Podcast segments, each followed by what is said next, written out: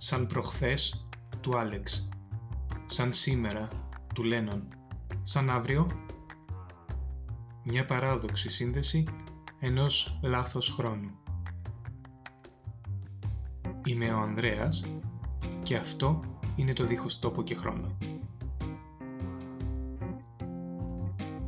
Η έννοια του χρόνου είναι σχετική. Ή καλύτερα, ο τρόπος που αντιλαμβανόμαστε το χρόνο δεν είναι κάτι απόλυτα μετρήσιμο. Ο Αϊνστάιν είχε πει «Όταν κάθεσαι με ένα ωραίο κορίτσι για 2 ώρες, σου φαίνεται σαν 2 λεπτά. Αν καθίσεις σε μια αναμένη σόμπα για 2 λεπτά, σου φαίνεται σαν 2 ώρες». Ο λαό Τσε έλεγε «Αυτό που η κάμπια ονομάζει τέλος του κόσμου, η ζωή το λέει πεταλούδα». Και ο θυμόσοφος λαός λέει «Δεν βλέπω την ώρα να...». Στο «δεν βλέπω την ώρα» κρύβεται όλη η ανυπομονησία μας για κάτι. Καμιά φορά, ο χρόνος, μέχρι να συνδεθούμε με αυτό το κάτι, μας φαίνεται εξαιρετικά αργός. Σαν κάποιος να έχει ανέβει στο Greenwich και να τραβάει με όλη του τη δύναμη τους δείχτες, ώστε να πάνε πιο αργά. Σκεφτείτε αυτό το κάποιον σαν τον Μπουγδάνο. Βέβαια, ώρα είναι μια τυπική μονάδα μέτρησης, όπως π.χ. ο αιώνας ή η εβδομάδα.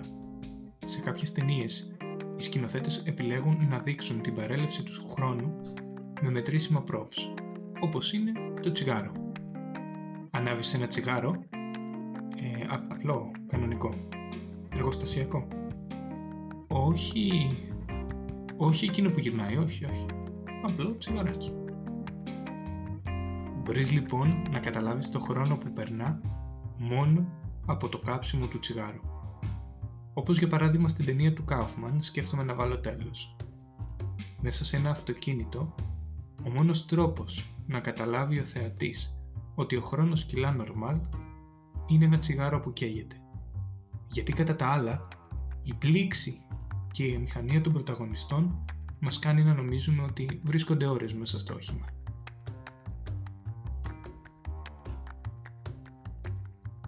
Στο μυαλό μας, ο χρόνος δεν μετριέται. Οι συνθήκες ορίζουν το πέρασμά του.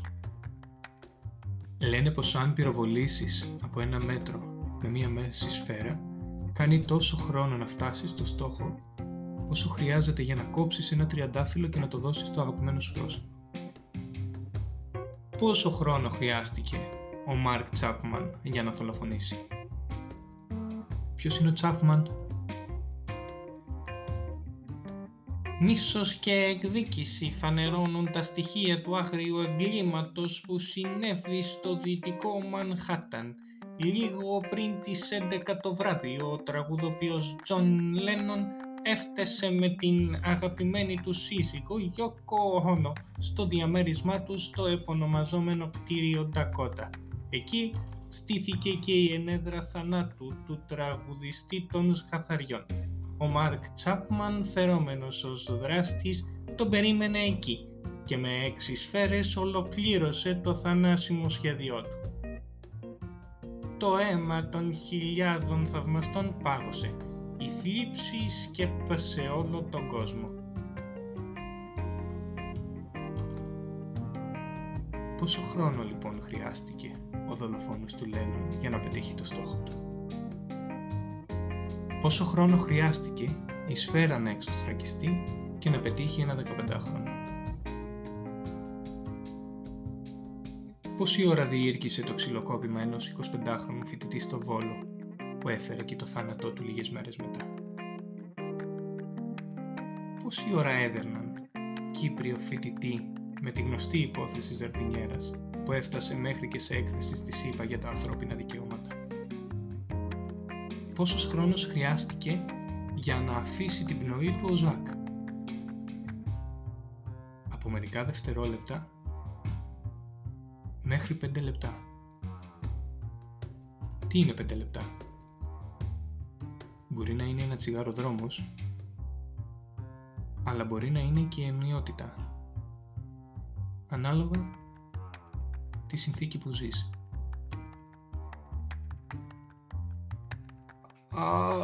Όπα, κάτσε φιλαράκι, να σου πω λίγο για εργοστασιακό τσιγαράκι λες να πούμε ή για το άλλο το έτσι, γιατί μας μπέρδεψες.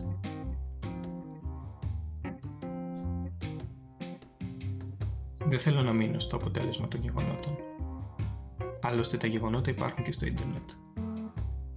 Όχι τα μεγαγεγονότα που βάζουν ψεύτικους πυροβολισμούς και λένε ότι κέρδισε η δημοκρατία σε μια σχεδόν εξεπαφής δολοφονία. Τα ιστορικά γεγονότα. Η ταχύτητα μιας σφαίρας ή μιας μπουνιάς είναι αρκετά γρήγορη. Το ζήτημα είναι πριν οπλήσεις και πριν σφίξεις τη γροθιά σου, τι σκέφτεσαι. Συχνά, οι άνθρωποι φτιάχνουν εικόνες στο μυαλό τους με το αποτέλεσμα μιας πράξης. Ο παππούλης μου, για παράδειγμα, ήταν μπεκρής. Αν στα τραπέζια του βάζαμε να πίνει, όλοι μας ήδη τον έχουμε κάνει εικόνα να φωνάζει για το πόσο πασόκος ήταν. Η γιαγιά μου έφτιαχνε φαγητά για το κυριακάτικο τραπέζι και ήδη μας είχε δει να καθόμαστε και να τρώμε. Εντάξει, όχι, μάλλον αυτό ήταν Αλτσχάιμερ. Μα θα μου πεις, έλα μωρέ τώρα μωρέ, άντε μωρέ άνθρωποι είναι κι αυτοί μωρέ, τάιντε τώρα, εντολές πήρανε, τι να κάνουνε κι αυτοί. Οκ. Δηλαδή τι να σκεφτούμε κι εμείς. Τι ωραία, τι καλά, να ένας μπατζούλης που δεν έχει άποψη και έχει και πιστόλι και πυροβολάει όποιον του πούνε, να. Και τέλος πάντων, είναι τόσο απλό μέσα σε αυτές τις βαθμίδες της αστυνομίας να λαμβάνεις εντολές, να πυροβολάς ή να σπάς παΐδια ανθρώπων. Γιατί αν όντως αυτές οι εντολές μεταξύ τους είναι τόσο viral, κάτι δεν κάνουμε καλά. Ή μάλλον κάτι δεν έχουμε κατανοήσει καλά για το τι σημαίνει αστυνομία.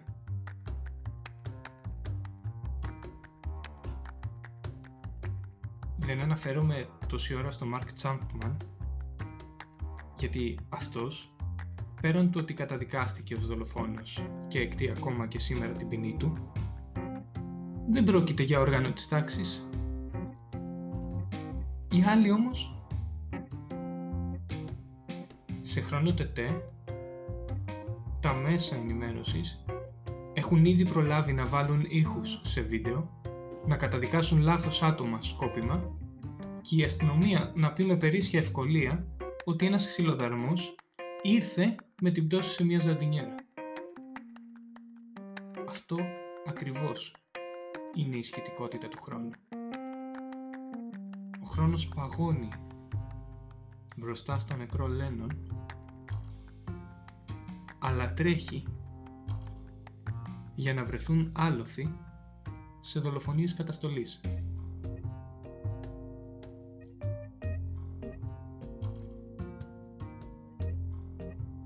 Για να μην παρεξηγηθώ, δεν συνδέω το θάνατο του Λένον με καμία από τις άλλες περιπτώσεις. Απλά η δολοφονία του έγινε σαν σήμερα και εγώ το χρησιμοποίησα ως γέφυρα για να συνεχίσω το επεισόδιο. Κατ' εμέ, ο Λένον πέθανε λίγο νωρίτερα. Πέθανε όταν άκουσε τη Γιώκο να τραγουδάει αυτό.